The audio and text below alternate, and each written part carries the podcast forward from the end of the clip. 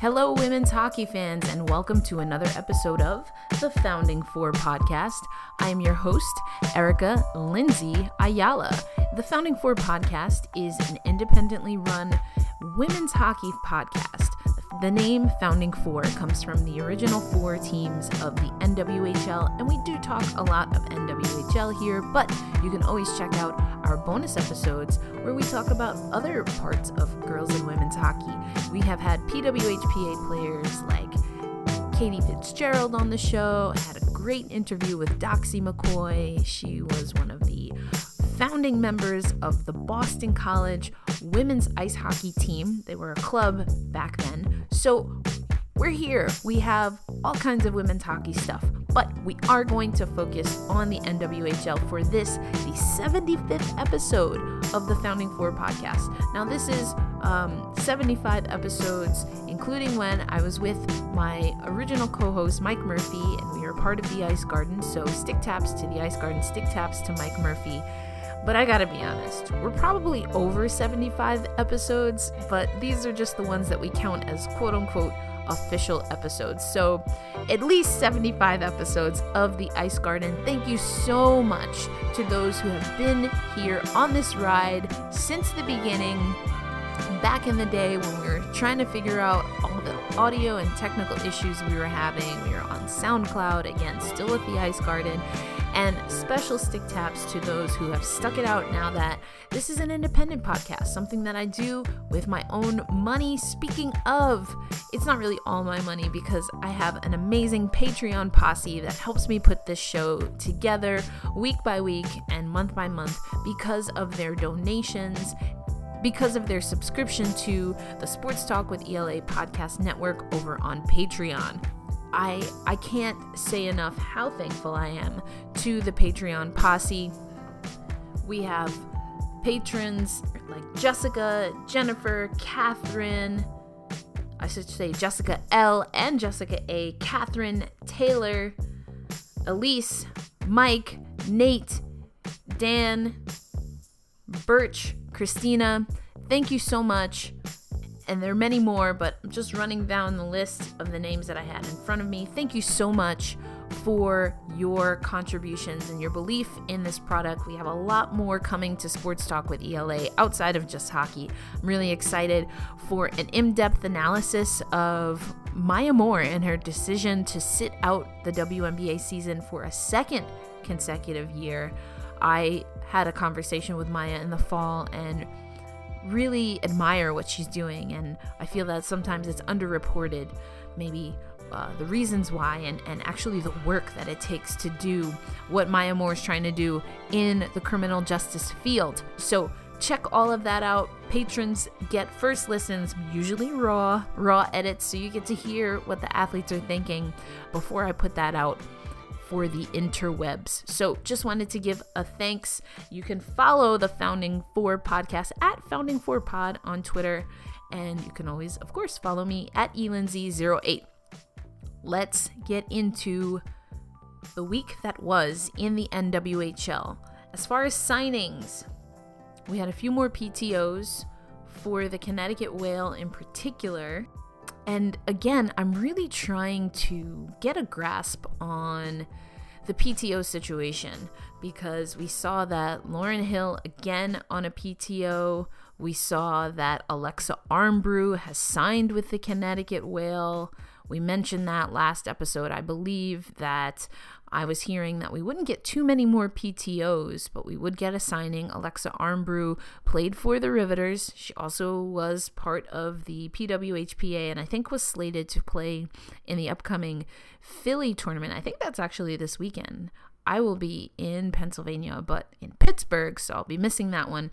But we um, are still trying to get, I'm still trying to get a handle on exactly how PTOs are used because I think at least the way I would see a PTO, Connecticut's dangerously close to being out of their allotted 10 PTOs. That is, that every appearance that a player who is not signed to the roster is dressed, that counts as one PTO. So if you dress for multiple games, such as a weekend slate, if you dress for two games, that's two PTOs, even if it's just for one player. I'm trying to get some clarification on that.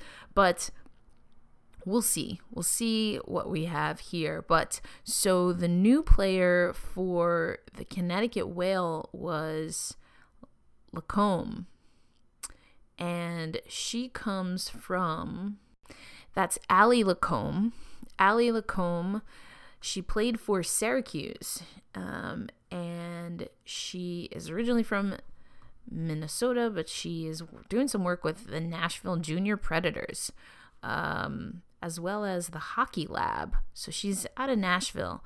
Lacombe had a pretty good weekend with the Connecticut Whale. She is a forward, um, and the Connecticut Whale, we'll get into a little bit of what they did, but Lacombe, listed as a PTO, joined that top line with Emma Vlasic and Grace Klienbach for the weekend tilt against the Riveters. In other signing news, of course, Alexa Aramburu signed a full out contract with the the Metropolitan Riveters, or excuse me, with the Connecticut Whale against her former team, the Metropolitan Riveters. And again, Lauren Hill was named um, as another PTO for the Connecticut Whale. So again, still trying to get some info on that. It's a little unclear. I have reached out to the league, waiting to hear back. Also waiting to hear back. Talking of rosters, we saw that yet again it was Brooke Wolejko and Cassandra Cassie Goyette who were listed for the Connecticut Whale. The Whale had been rolling with Sonia Shelley a lot in the beginning of the season, talked about this last episode, but now they've relied on Brooke Wolejko. Now, I think that is a pretty good choice. I have said in lots of the Twitter chats and elsewhere that I think the Connecticut Whale really need to find their goaltender and kind of stick with that. It looks like Wolejko might be that person, but it also is interesting to me that Goyette, who had not dressed very much, in the beginning of the season has been getting more time dressed on the bench, but particularly on Saturdays. I reached out to see if that was maybe just a conflict with the league, the way things work. We know that players have other responsibilities. It's not unusual to see that players uh, can only play on certain weekends and, and whatnot. Players like Kelly Nash, while she was coaching at Princeton, Megan Duggan from first season, uh, of course, Kelley Steadman, one of the most famous practice players in the NWHL until they got rid of practice players altogether. Uh, also had some conflicts while she was coming up in the ranks as an executive and now coach in college hockey. So it's not unusual to see that, but uh, we haven't really been given any any rationale. Of course, it could just be playing, you know, and that's a coach's decision, which is fine, but trying to nail that down. So stay tuned. We'll try to see if we can find out a little bit of what the coaching staff, Colton Orr, Laura Brennan, is thinking about their goaltending situation. All right, so we teased a little bit. Now let's just go ahead and get into what we saw in the NWHL this past week. So this is the last weekend. Uh, these games would have been the last weekend prior to the All Star break. So we're in All Star break right now. What did we have? Let me tell you.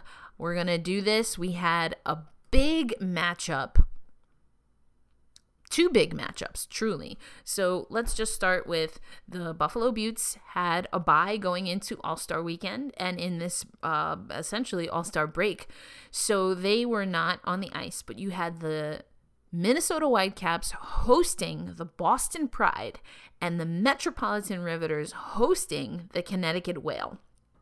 And both weekends in New Jersey and in Minnesota were splits. Yes, we saw splits. So the Connecticut Whale get their second win of the season last weekend, and the Boston Pride get their first loss of the season in the last weekend. If you missed the NWHL action, oh boy, did you miss a lot.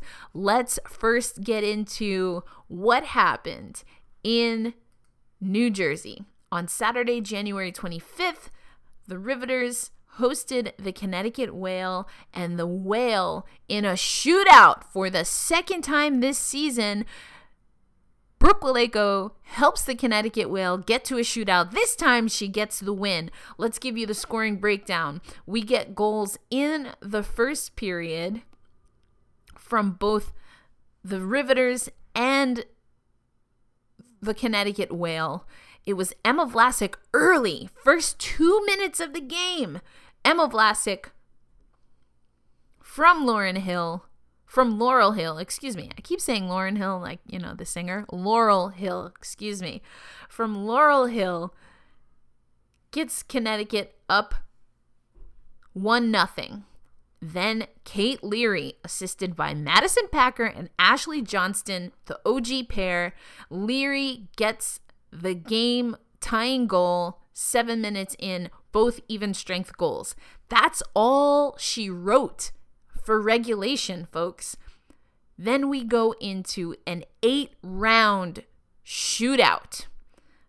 Worth saying that in this game, it was you had for Connecticut again Brooke Wolejko. For the Riveters, as usual and expected, we saw Sam Walther. So in regulation, Brooke Wolejko, she made 34 saves on 35 shots faced. For Sam Walther, she made 28 saves on 29 shots faced. So we've seen some some you know, disparity between what the whale's been able to do as far as putting shots on net. This wasn't too bad. But let's go back to the summary. So we go into OT, nothing. We go into the shootout, eight rounds.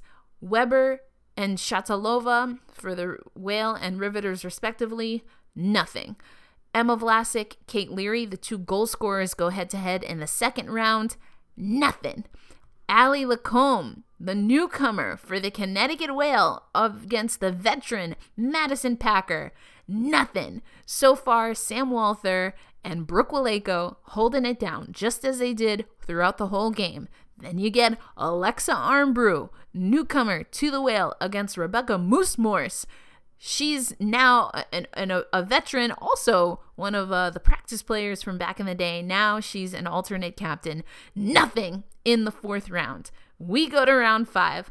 Elena Gualteri for the Connecticut Whale up against Kendall Cornine, aka Score9, except not this time. Both Brooke Wolejko and Sam Walther come up big. We go to round six. Casey Anderson, Kelly Nash, nothing. Then we go to round seven. We get a few defenders Shannon Doyle, Mallory Rushton, nothing. And then in round eight. Brooke Avery for the Riveters, Sarah Schwensfire for the Connecticut Whale. Schrenz- Schwensfire connects, Avery doesn't.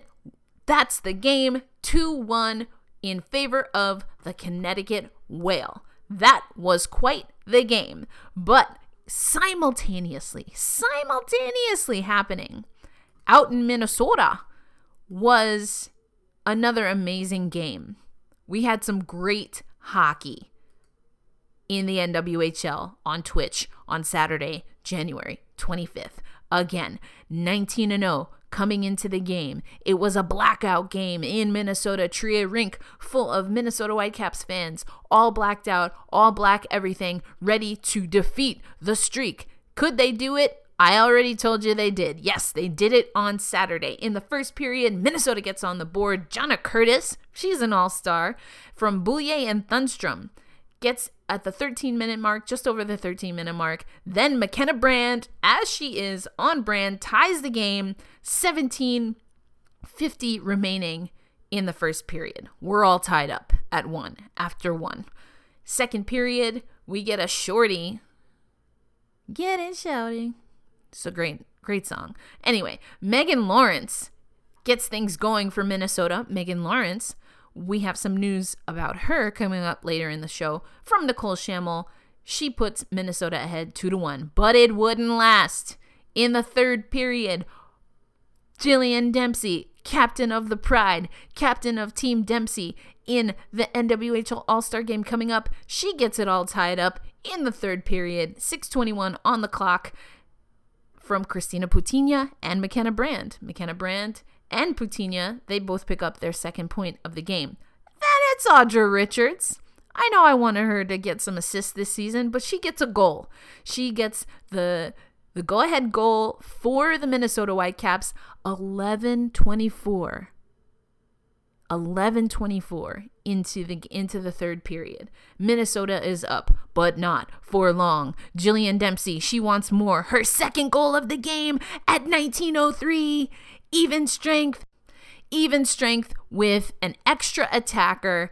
The Boston Pride score the game tying goal. 1903 left, but it would not last.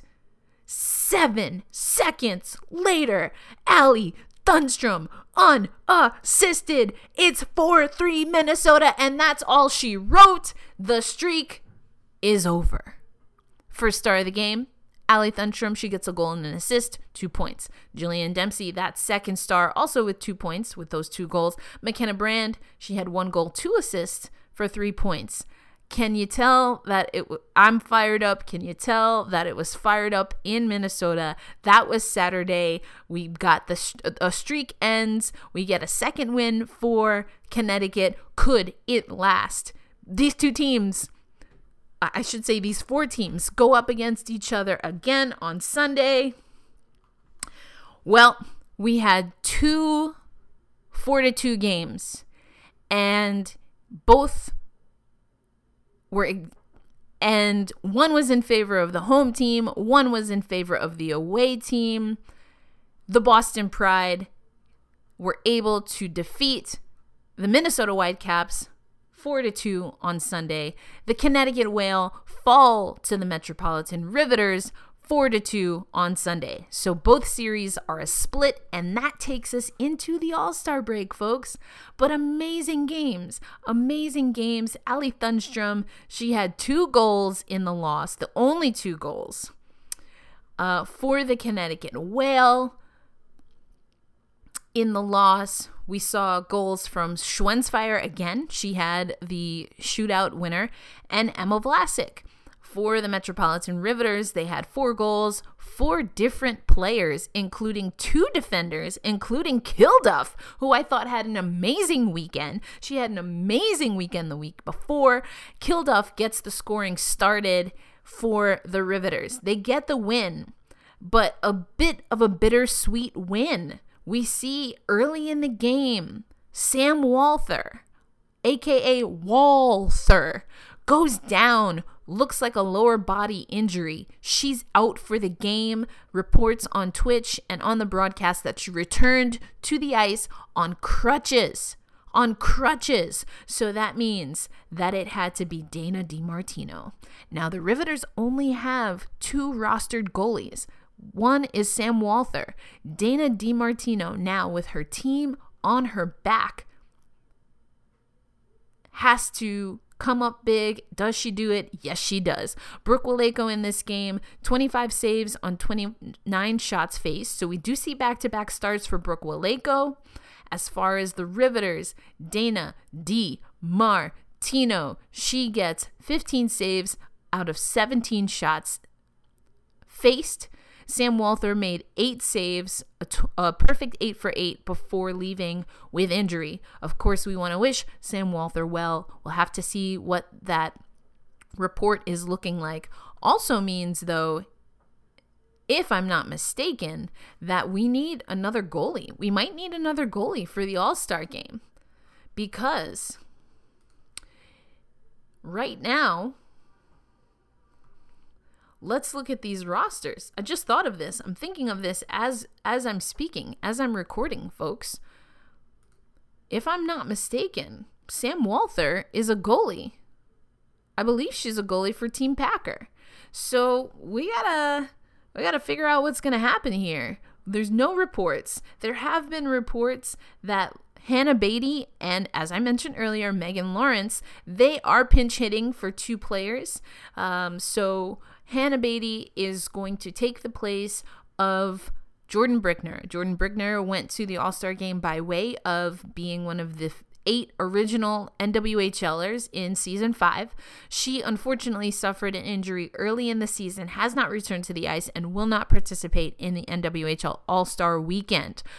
Also, Sydney Baldwin. Now, it's listed as both Brickner and Baldwin are unavailable. Again, my theory is that Brickner is unavailable due to injury. Not sure if Sydney Baldwin perhaps had a conflict. We'll work to find that out for everyone. But Hannah Beatty pinch hits for her teammate Jordan Brickner, and Megan Lawrence will pinch hit for her Minnesota Whitecaps teammate Sydney Baldwin. So that's what we have there. I want to go back to these all-star rosters because again, with with Sam Walther experiencing an injury, that might mean that might mean that we need to get another goalie. That's right. Team Packer is Amanda Leveille and Sam Walther. And goalies for Team Dempsey, Mariah Fujimagari and Lovisa Selander. So, Fujimagari, Selander, and Leveille not available. Do we see Dana DiMartino go for her teammate? I honestly think it should be Brooke Wolejko or Shelly, Sonia Shelley, um, because they've seen more time. I don't know, but that is all dependent on if Sam Walther is available or not. So that's TBD, folks. I'm going to work to find out some of that for you. Okay, where are we at? So that's the recap. Let's get our standings. So we're already in the All Star break as we approach All Star weekend this weekend. That's January, or excuse me, um, next weekend is All Star weekend. So February 8th and 9th. So this weekend, NWHL is off. Next weekend, Saturday, February 8th at 8 p.m., is the All Star Skills Challenge. And then Sunday, February 9th at 2:30 at Warrior Ice Arena in Boston, we have Team Packer versus Team Dempsey. Another quick thing, we got some news. The NWHL for the first time, apparently because of high demand, is going to have a skate with the All Stars. That's right. That's right. Right before the main event, you can skate with the NWHL All Stars at 11:15 a.m. at Warrior Ice Arena. All right, folks. It's been a long time coming. As a fan turned broadcaster turned podcaster turned writer, I've been wanting to skate with the NWHL All Stars for quite some time. We finally get it at the big event. That's right. Let's make this All Star weekend an actual event. Skills competition, great. All Star game, amazing. Everyone coming into town, meeting up with each other, fantastic. But yeah, we want more events, right? We want more events. And so the NWHL is is able to do that this year. 11:15 a.m. Fans of all ages and skating ability are invited to participate in a 1-hour skate at Warrior Ice Arena with their NWHL heroes including Captain Jillian Dempsey and several of her teammates of the Boston Pride, along with Riveters and All-Star Captain Madison Packer and many NWHL favorites. I am so excited for this. There's also some Twitter back and forth. A few of the broadcasters, I will be working alongside Sam Fryman, Alexis Pearson, and Kelly Schultz. So it's it's hashtag Team Boston versus hashtag, hashtag Team Minnesota. Minnesota uh, for the broadcast team. We're thinking of hitting the ice as well. I've already had a few requests, Kelly and I, to get a mic, get out there. All right, here's the thing, folks. I can definitely skate. There's another thing. Recording equipment is expensive, so I'm a little bit nervous to put my own recording equipment out there. But you know what? I've reached out to, to some pros. Uh, the Riveters Media Group They've been doing some amazing hashtag content, including a mic'd up series. I reached out to the Riveters this is all via Twitter. It's not officially official, but I'm shooting my shot. So I'm hoping that we can somehow figure out how to do a mic'd up. Audra Richards has already said that she's willing to swap. In my in my book, that means that she's got to do some commentary.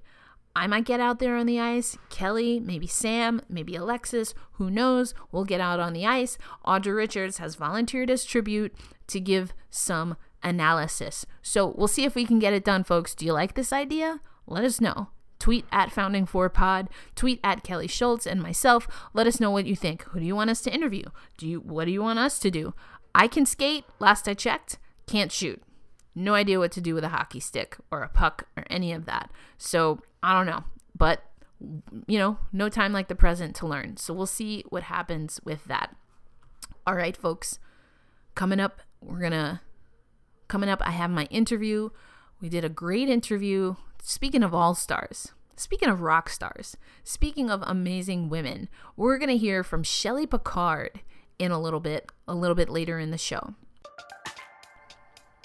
Hey everyone, thank you for listening to another awesome episode of the Founding Four podcast.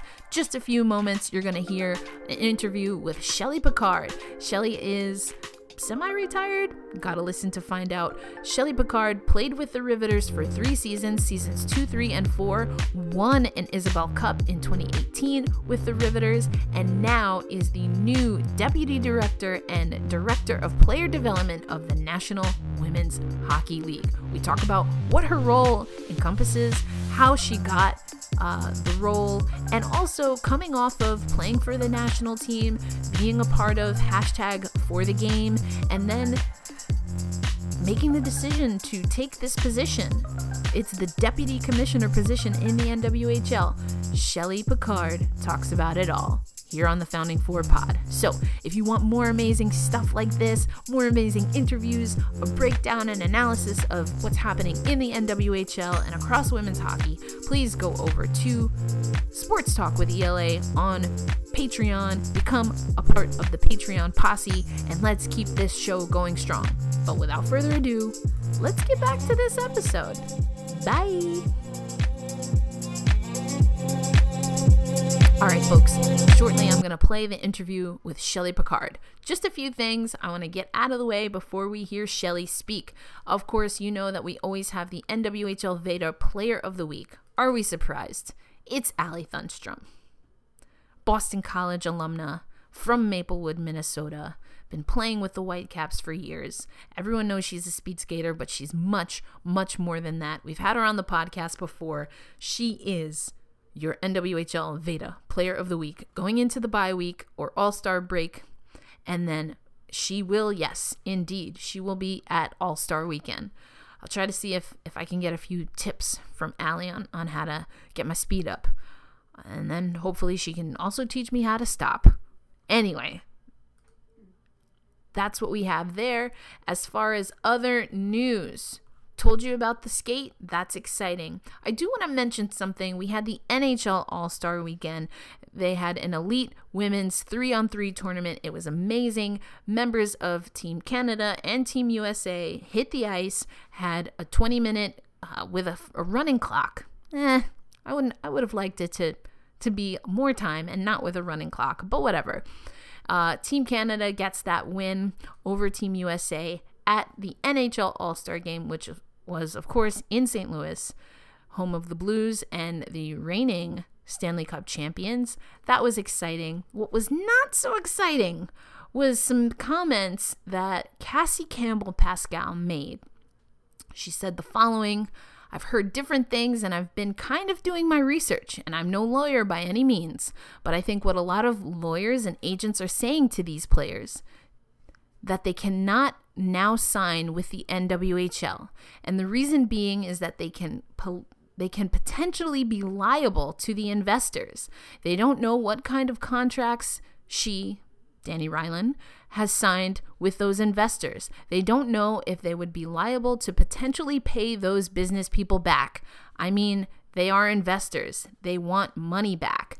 That those were comments by Cassie Campbell Pascall on the Sportsnet telecast Friday at the All Star weekend, at the NHL All Star weekend. The NWHL on Monday put out their own statement in response to those comments. The NWHL response reads The NWHL usually does not respond to untruths and damaging comments, but we feel this one should be addressed. Campbell Pascall and Sportsnet used the occasion of a great moment for women's hockey to float absurd lies about our league, which works every day to build a business and illustrate the value of women's professional hockey. So that there is no misunderstanding, the reports by Sportsnet is illogical. The statement that players may be personally liable to investors in our league is inaccurate and not in the in and not in line, excuse me, with laws in either the United States or Canada. So let us be clear. Under no circumstances are NWHL players liable to NWHL investors. And the comment goes on.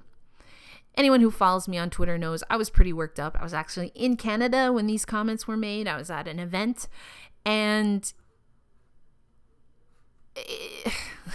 where to even start? Uh, where to even start? Uh, the comments that I think Cassie Campbell they come uh, with a it was kind of a litany of things that Cassie Campbell Pascall was saying about the elite women's game, about there being players from USA Hockey and Hockey Canada not playing in the NWHL, and I think that's all fair game. I think um, you know she was kind of taking the opportunity to really push for a women's league that, in her mind, and this is not new to Cassie Campbell, uh, involves the NHL. And that new league, that Premier League, is, in her mind, the WNHL. I don't agree with all of her comments that she said on the broadcast, but i am certainly not surprised by them. And I think that for a while there, she really was talking about things that I think anyone in women's hockey believes that women's hockey players deserve better. However, in the statement that I read from the, the league release, that is where she crossed the line. And I say this as someone who comes from the nonprofit sector. The NWHL is a limited liability corporation or an LLC. So I'm not a lawyer, but I have studied lots of different business structures as a part of my professional training, my college degrees, my master's degrees, my professional experience, and my interests lie in learning about small businesses, particularly on the nonprofit side, but they're very much intertwined. Um, and so for her to say um, that she's heard and that she's done her research and that she's hearing from lawyers and agents that they're telling players, presumably PWHPA players and other players, not to sign because they could be liable. that that's not that I mean again, the NWHL statement kind of hits on it. I'm just adding that that is irresponsible it's irresponsible reporting. And Cassie Campbell Pascall is not the only person that is irresponsibly reporting about women's hockey right now. It's one thing to have your opinion. It's even, it, you know, it's even fine and within your realm um, or within, you know, your prerogative to decide and opt not to cover a particular league. Because, you know what? I'm very disheartened by it, but everyone from photographers to different podcasts to different media outlets have truly decided not to cover the NWHL any longer. And that, again, is a personal choice that you can make. I would argue that it's not necessarily. It's a personal choice you can make. Um, I certainly don't cover the PWHPA as much as the NWHL, um, and that is something that I reconcile with. Um, and I know that n- not everyone can cover everything because we are limited by um, what we have access to. So I do want to say that. But I'm talking about people who can cover, have covered the CWHL and the NWHL when they both existed, and are choosing not to cover the NWHL while the PWHPA is around. And quite honestly, those people who are choosing not to cover the PWHPA that's not good for women's hockey. And this, these comments from Cassie Campbell Pascall are not good for women's hockey. And neither are the people that are latching on to these comments in total. Again, there were things that Cassie Campbell said on that broadcast that I didn't necessarily agree with, that I didn't find surprising. But for people to not separate and call out this particular comment was ridiculous absolutely ridiculous. And for me, one of the lower points in covering women's hockey. And it's been a rough, it's been a rough go since March. And this was one of the lower points. And so I'm glad that the NWHL said something.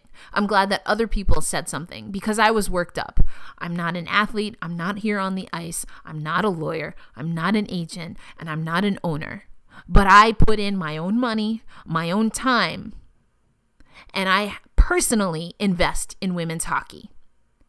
And for this to come from someone who is on the Hockey Hall of Fame board, she's able to vote people into the Hockey Hall of Fame, only woman, for someone who is revered in Canada for her time, and rightfully so, playing for the national team, playing in the CWHL, being on the board of governors for the CWHL, for that to come out of her mouth, ridiculous. Ridiculous. Regardless of my difference of opinion, I have lots of questions about the PWHPA that I've asked Jayna Hefford, that I've asked Kendall Coyne Schofield, that I've asked Katie Fitzgerald, that I've asked Kimberly Sass, Shannon Szabados, Hilary Knight, bunch of other people. I also have questions about the NWHL that I asked Dani Rylan, that I ask Jillian Dempsey, that you'll hear on this podcast. I ask of Shelly Picard. Having an opinion is fine. Spouting lies is bad for the game, and it's unprofessional. And that is what I have to say about that. So, on that high note, let's get into this interview with Shelly Picard. As I mentioned, I do talk to Shelly Picard about her involvement in For the Game. I talk to her about her new role as deputy director, and you'll get to hear what she's doing this weekend. So, not only do we have the NWHL All Star game, or excuse me, that she not only do we have the NWHL All Star Game coming up, but Shelly Picard will also be representing the NWHL at an upcoming rivalry series. So the rivalry series is starting back up. We have again Hockey Canada, USA Hockey. USA Hockey and Hockey Canada right now are in training camp, and then we'll see the rivalry series resume. This time it's going out west. So they will be in Anaheim, in Victoria, BC, and um, where else are they going to be? They're in Anaheim, they're in Vancouver, and Victoria, BC. So we have February 3rd in Victoria, BC, February 5th in Vancouver, and then the rivalry series, the fifth game of the rivalry series, will be in Anaheim, California, February 8th. So that's the weekend that overlaps with the NWHL All Star Weekend. So you'll hear a little bit from Shelly about what she will be doing in Anaheim that weekend. Right now, the women's national team of the United States is in Irvine, California. At their Great Park Ice facility for their training.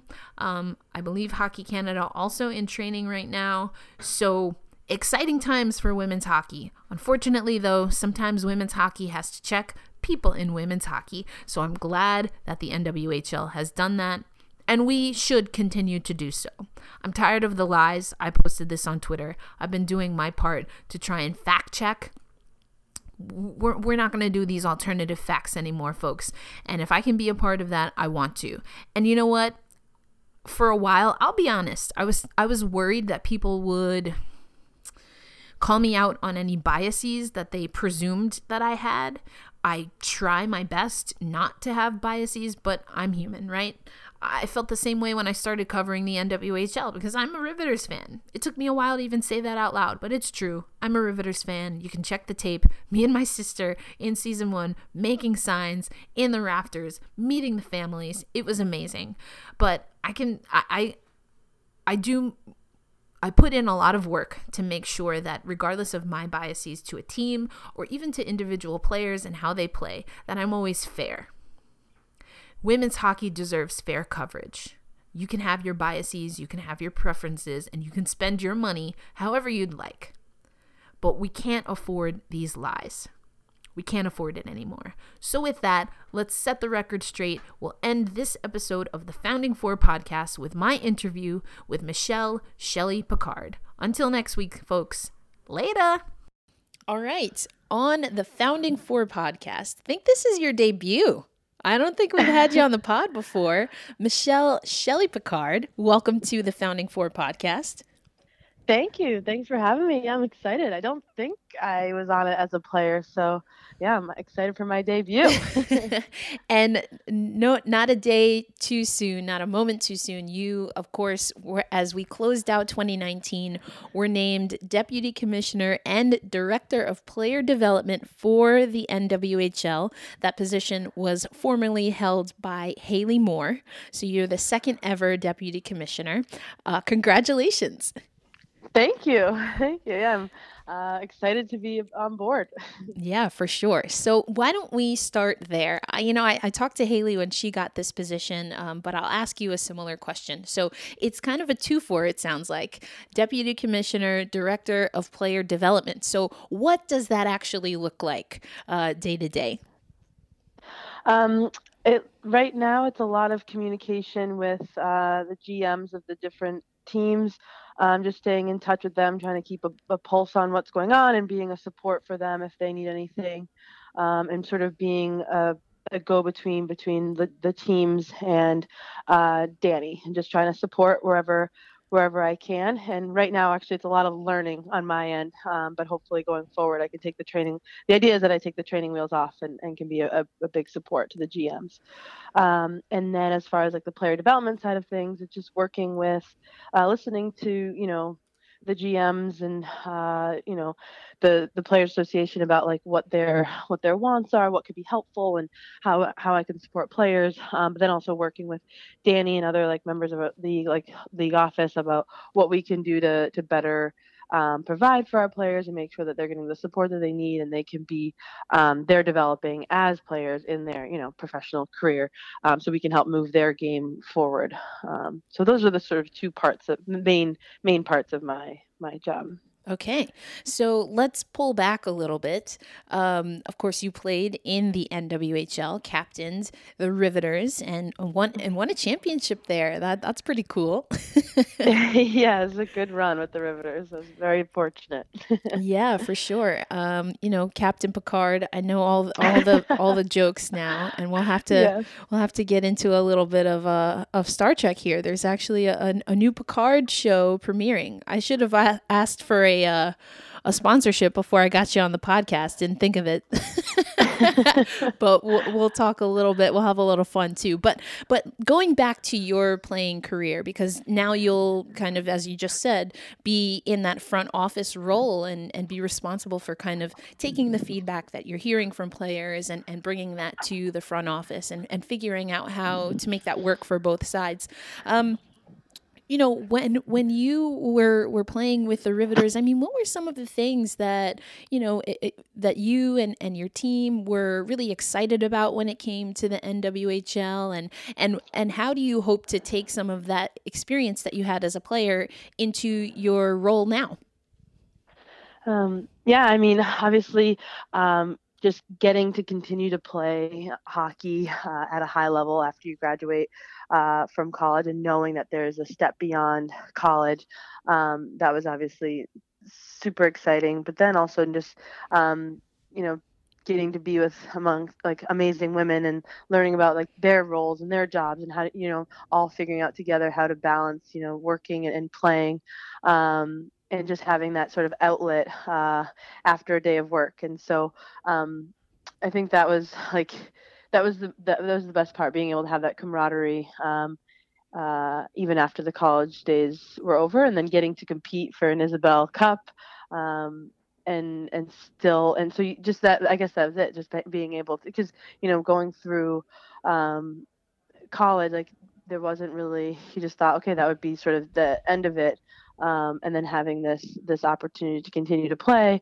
and to play for something um, a really meaningful way uh, that was the that was the biggest draw as a player. And so now on the other side of it getting to uh, help provide that opportunity for for players coming out of college yeah, for sure. Uh, and it's still we're still seeing how how that's going to play out. I mean, we the league has gotten to five seasons, which is great, but I think that you know is just one person's right or or one that's just one class of uh, college player from freshman year to, to to their senior year. So so now you will have to build that foundation. Um, and and I'm I'm excited to see how that's gonna go. But also, you know, you talked a little bit about the Players Association, and of course, you have Anya now a Packer that's uh, heading that up, and now that she's retired as well.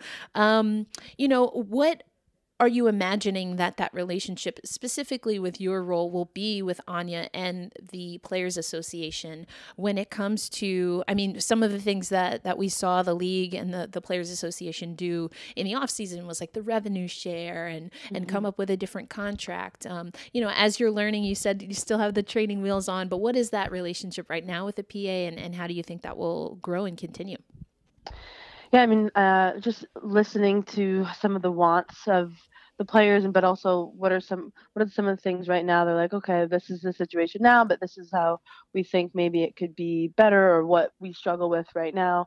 Um, and hearing all those things, and then figuring out um, with Anya and with Dani and and uh, um, at the front office, like, okay, what we hear these things now. What can we what can we realistically do um, to make this a better player experience, um, but also making sure that we're um, helping our players get better. I think that's like the biggest thing is what can we provide um, to make sure that players are taken care of in terms of a medical standpoint, uh, strength and conditioning standpoint, and just um, just an overall experience standpoint. And so a lot of listening and then problem solving. Yeah, for sure.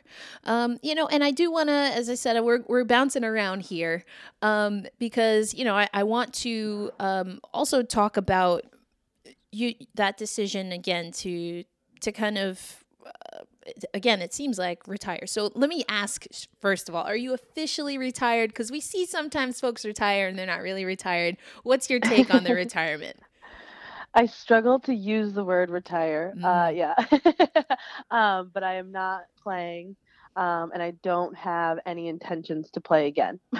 okay, uh, so just just shy of retired. um, yes, yeah. okay, so there's still hope. We can dust off the the Picard 27 jerseys just in case.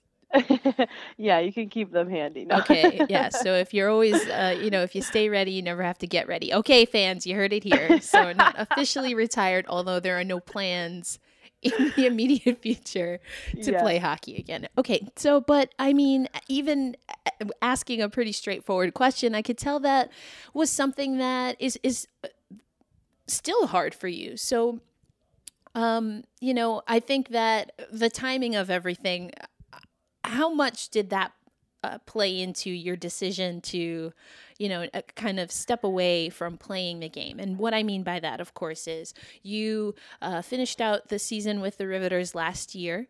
You were also with the U.S. national team, so you had, um, you know, been working your way back to the U.S. national team. Um, and you went to World Championships, but right before uh, all of the athletes left for Worlds, we got the news that the CWHL closed. And then there was a lot of conversation about what that would mean for women's hockey.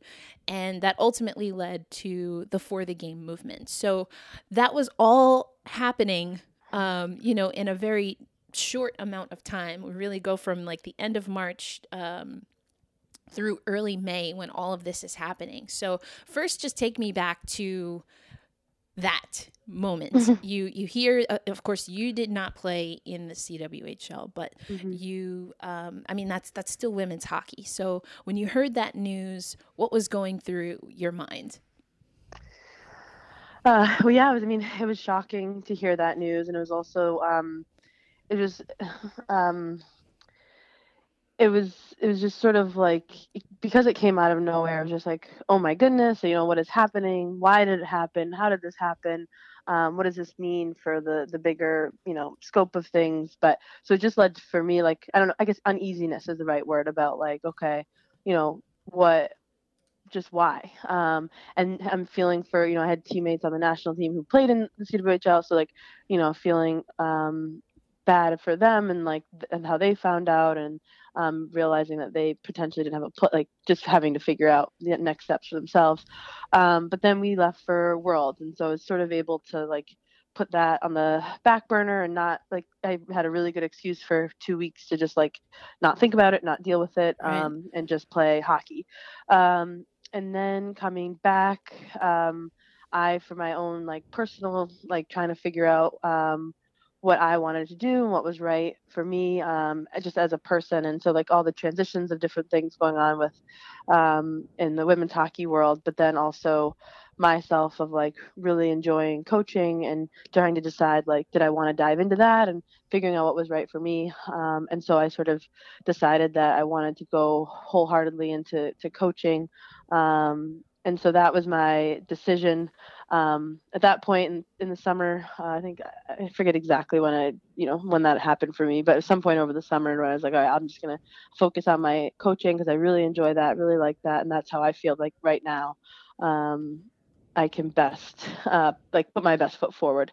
Um, Yeah, and and I want to stay there for a minute because even before Worlds, I mean, I had spoken to you a few times before you left, including at the, um, I guess there was um, you had a camp in Long Island, and it, you know, you had made some transitions.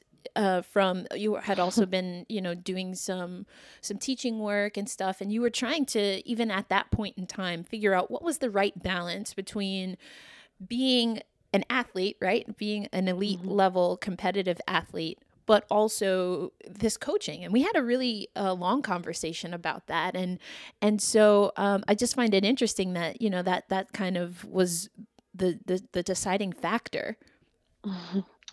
um, yeah, I, I mean for um, oh gosh, for a while it's I've had this sort of what is it like for me just figuring out what it is that I enjoy doing, what I want to do and like I've always obviously loved playing hockey um I I mean it's been a, a huge part of my life for my entire life. Um but it's also been um like I've always you know had school or and then after I graduated from school like did it while teaching and um and so this transition into coaching when i started to get into coaching um, really just like fell in love with it and had to sort of figure out you know do i want to continue to do both and keep coaching in a minimal way so that way i can continue to play? Um, but then i just decided that i wanted to go fully into it and um, now i'm really enjoying it so it's worked out so far Yeah, that's amazing. And I do want to get back to that because I think there's there's a lot of conversation about women in coaching and even women coaching girls and women's sports. So I want to keep that in the parking lot, but I do want to walk through because I mean, we have to we have to keep it real, right? I mean, this has been the conversation since the end of March. Like what is happening with um, women's ice hockey? And I think it is important to just allow each individual athlete to to walk through that timeline. So we we know that again at, at you were with the national team and you know the for the game movement sparked and then that has evolved to the PWHPA Mhm. um, you know that is something that uh, you know with the rest of the national team is something that you committed to but you know uh, as someone who has done some investigatory journalism here you know i did notice that and and you and i actually spoke about this um, when we saw each other before the new year that there was like a break that you took at least you know from social media and um, you know it, it sounded like uh, from whether it was you kind of trying to figure out what you wanted to do as a coach or even individually as a player that there was a process that you went through. And you know who or what uh, was that process like? Um, but specifically when it came to knowing that there was a lot happening in the women's hockey world and and you know um, how did you kind of reflect on all of that while also trying to figure out uh, how you're gonna you know make your own choices when it came to coaching right yeah i mean uh, it was a very confusing time uh, absolutely. Um, and and just trying to figure out okay what is what is the right thing to do? Um, and and sort of getting there's a lot of everybody had their own opinions on things and um, so just trying to navigate all the different things that you were hearing and um, even for myself like trying to get answers and trying to figure out what the right thing was for me to do regardless of like what other players were doing what other um, and what other people were saying um, and so yeah i originally um, was a part of the, the players who were saying they weren't going to play um, and then as time went on just still trying to gather more information um, of like and and still just like not really sure. And then uh, that's sort of when I was like, okay, I'm gonna take the step back, just focus on coaching, and and maybe things will start to become clearer, and I can make a more um, wholehearted decision about what I wanted to do. Um, and as time went on, um, and I sort of was able to reflect on my time in the NWHL and, and all that it had provided for me, and sort of realizing that um, I personally had no issues with the NWHL um, and was like really grateful for everything that it provided for me in terms of um, an awesome experience after college and um, in terms of getting to play, getting to play, like I said, getting to play for an Isobel Cup, getting to meet incredible women um, that I'm sure will be my best friends for you know a long time. Um, and then also just knowing that there are incredible people putting in um, a lot of hard work day after day to make this make the NWHL an amazing league for all players and, and to make it a league that players were proud to be a part of. And um, just sort of knowing that, that work was going into it, um, I sort of had this change of heart of, um, you know what, I want to I want to be a part of this. I want to be a part of yeah. Maybe right now the league isn't in a place where, um, you know, it's it's in a place where some people don't want to be a part of it, um, and that's okay. Uh, but we want to make we want to put the work in uh, to make it a league that players do want to be a part of and are proud to be a part of. Yeah. I don't know. Does that make sense? that was yeah. long, but no, it makes sense. And again, I think it's important to allow players to, regardless of, uh, even as you said, where they kind of land on this, you know, quote unquote spectrum or sides, to just as as they're willing and able to share their perspective, because I think what has been difficult for the entire women's hockey community is that, I mean, some voices and I, I, I don't mean I, I mean truly I mean like social media voices not necessarily uh, individual people but I think the social media back back and forth um, can make the picture seem a little bit um, divisive. Uh, and I do want to ask you: Do you do you feel that that is appropriate, um, an appropriate uh, depiction of what is happening? I mean, you obviously are in communication with NWHL players. You have teammates that have played in PWHPA showcases and are on, you know, the board there. Um, what's your take on on kind of that rift that seems to be prominent when we look on social media?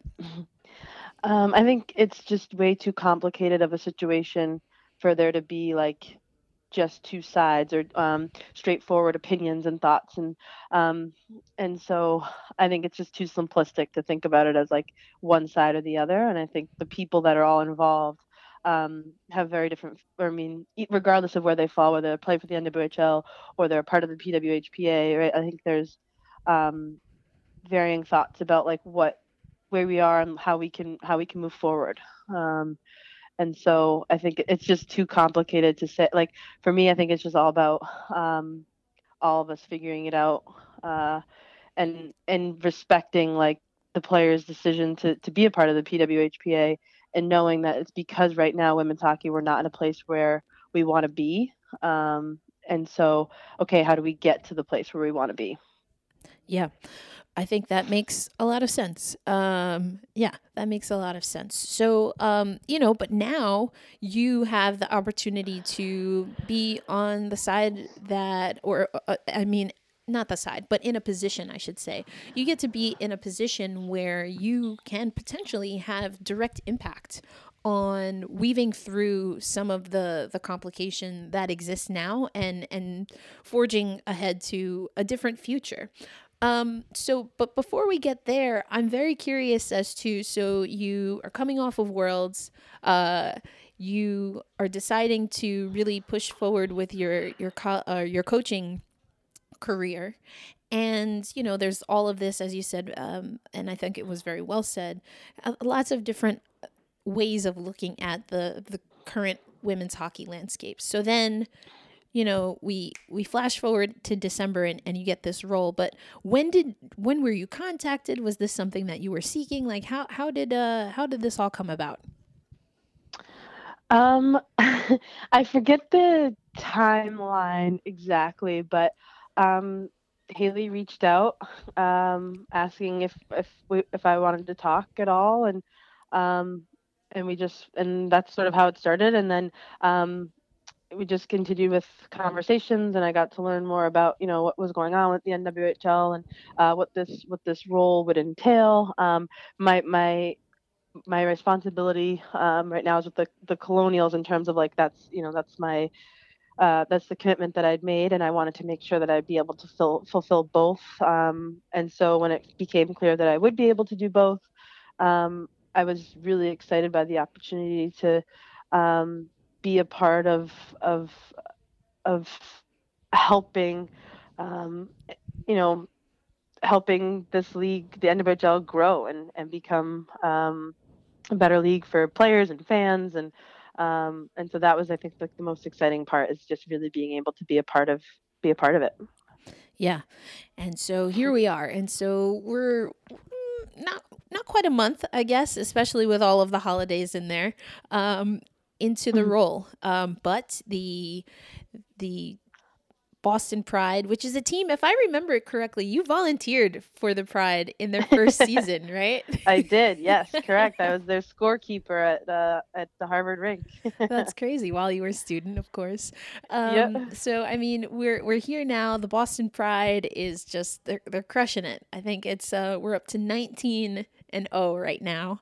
Um, we, the Riveters, your former team, have seen some of the fan favorites, and we're holding off on on uh, on Shelly Picard. It could it could happen. It could happen, folks. But I'm gonna just like rile up the whole like fandom right now. But yeah. uh, don't hold your breath. I mean, hey, it could happen. So we we see the return of Kelly Nash. You know, Stretch Johnston.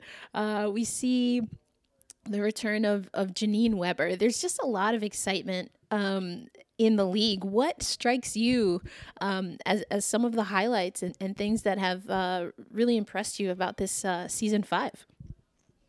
Yeah, I think it's um, the energy um, of like just interacting with with players and um, like having these, you know, some of the fan favorites come back, and um, there's just this sense of excitement around the league, and um, that there are improvements being made, and like, okay, what you know where are we going from here like there's an effort being made to make this a better experience for players and so um like i guess it's okay these improvements are being made and so now what's next mm-hmm. um and and just like seeing the, the people coming back, uh, like Janine and Stretch and Kira and Kelly, um, and just knowing that like they enjoyed being a part of the league and want to be a part of it again um, and help it continue to grow. And so um, that's been the coolest thing to see to just see, I guess, the genuine excitement that players have. Yeah, and this is a question that you know I'll be making my way around to, to all the OGs. But um, you you came into the league as I, as I just mentioned. You were a volunteer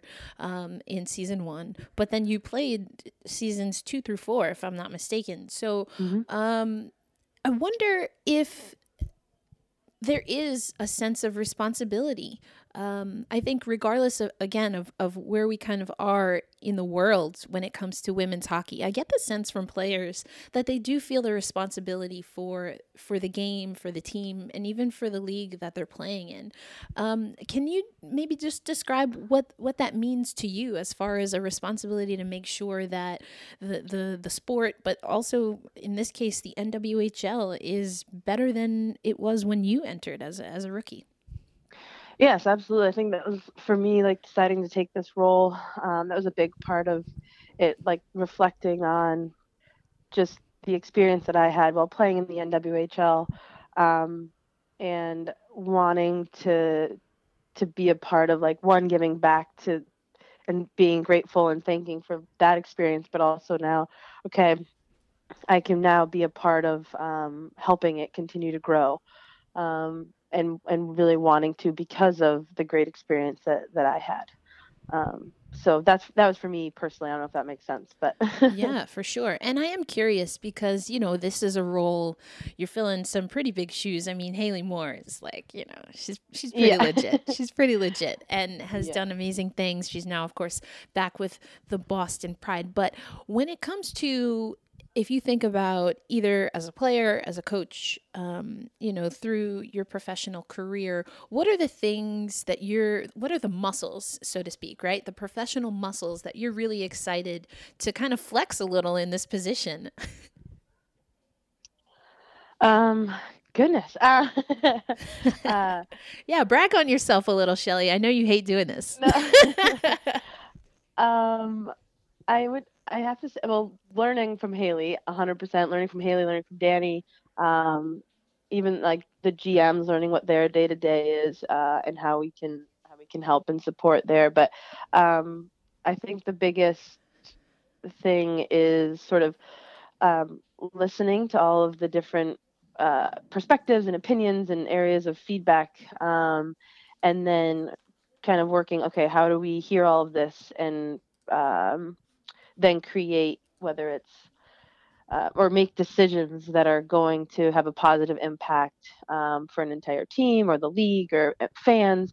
Um, and so taking in all of all of this information and then making a decision um, that's really going to provide a positive impact. Um, so I guess the professional, I forget how you word the question, but I guess um, problem solving is probably the biggest.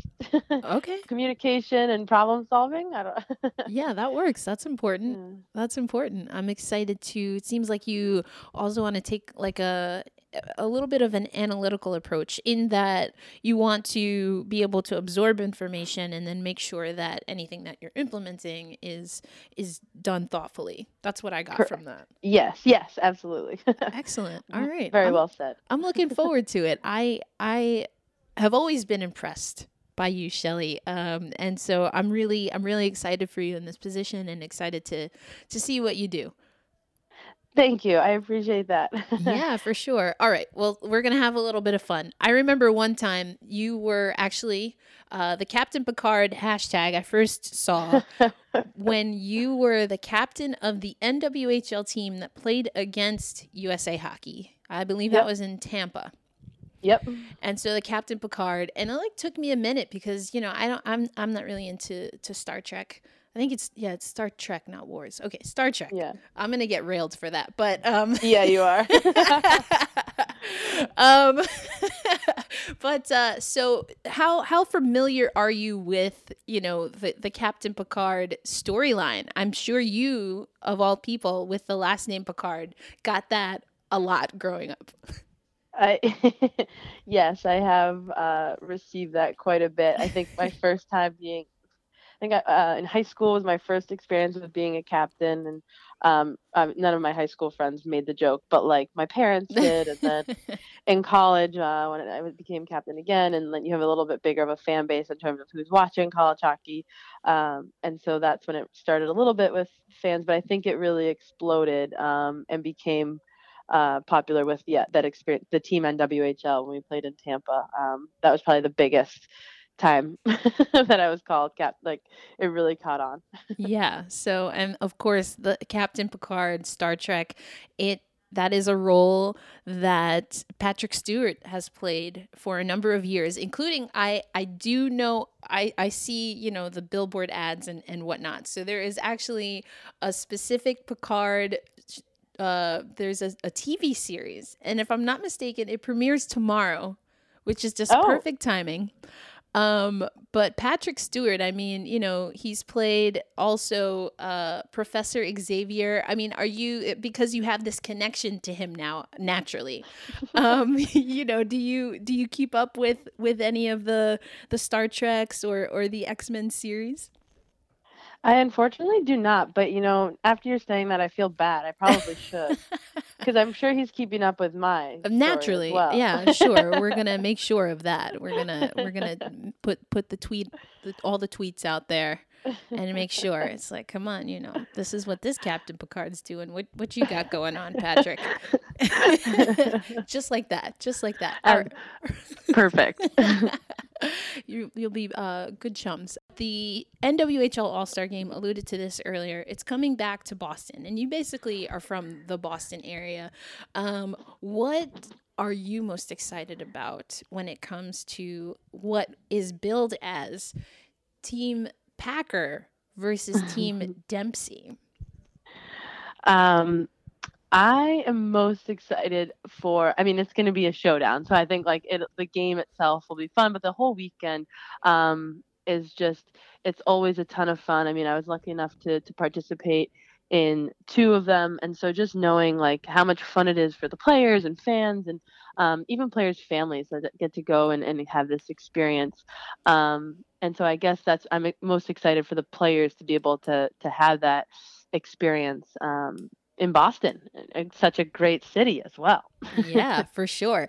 And you know, the the two captains, you know them relatively well. Um yeah. so I I know better than to ask you to, you know, choose. I don't think you would do that even even if you weren't in your current role. But but what uh what do you think will be maybe the, the difference of of style and approach between uh Captain Packer and Captain Dempsey?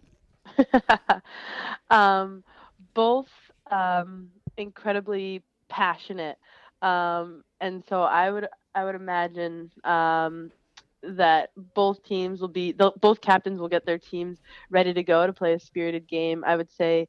Um, as, in terms of playing, I think Jillian Jill Dempsey's approach is like, you know, the the speedy forward who's going to buzz around and, and make things happen versus um, Packer being a little bit more of a um, uh, how do you say it? Like a little more of the, on the physical side of things uh, making things happen in that way. So i don't know if that type of that'll carry to the rest of their teams um, but as far as them as players i think that's what we can expect.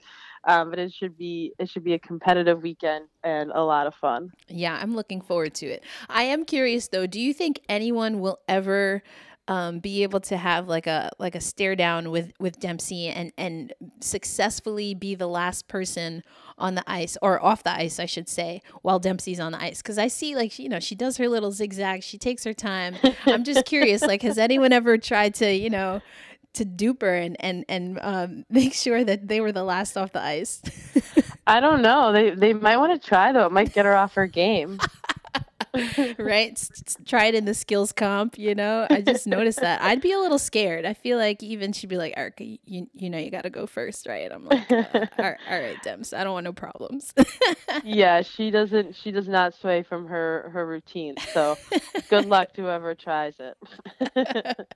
Excellent. Well, I think that's, that's all I have. As always, it's a pleasure to talk with you, Shelly. I'm really excited for, as I said, what is to come and to spend more time hanging out. Uh, will you be at the All Star game? Um, I actually, I unfortunately will not be at the All Star game, but I'm. Uh, it's because I will be um, at a USA Hockey Women's Leadership Conference in Anaheim. Oh, um, oh so nice. Yeah, so I uh, unfortunately it's the same weekend, um, but I'm really excited for that opportunity to uh, learn from some incredible women and be in the same sort of room with um, people who hold, you know, our leadership positions in women's hockey and, and you know different capacities. But um, so all just sort of talking and learning from each other. Um, so it should be a great weekend. But unfortunately, I'll have to keep tabs on the All Star weekend from afar. That well i mean you know boston anaheim this time of year you know there, there's there's a the give and take right? Um yeah i can't complain. For sure. Yeah i saw actually that they're having that leadership conference which i guess coincides with some of the rivalry series games. So you'll you be able to right. to check out uh, the rivalry series while you're out there yes i will uh, i get to go to the one i think it's the saturday night game uh, so I'm looking forward to that. It should be great. Oh yeah, I'm I'm very excited to see how how this rivalry series plays out. I think you know you've seen both teams, uh, that is Hockey Canada and USA Hockey, kind of sway to a younger roster, either whether it was in Pittsburgh for what uh, you know replaced what would have been four nations, and then when they were here on the East Coast uh, of North America. Um, so I'm curious. I'm curious to see how it plays out. Yeah, uh, me too. I'm sure everyone is. Yeah, but right. it will. I'm sure it will be a fantastic series. So we, we can look forward to that at least. oh, 100%. All right, Shelly. Well, thanks. I think this was a great debut for uh, the Founding Four pod. So we're excited to, uh, you know, give a little insight to what you're doing to the fans. And um, yeah, we will have to have you on again. Sounds great. Thank you so much.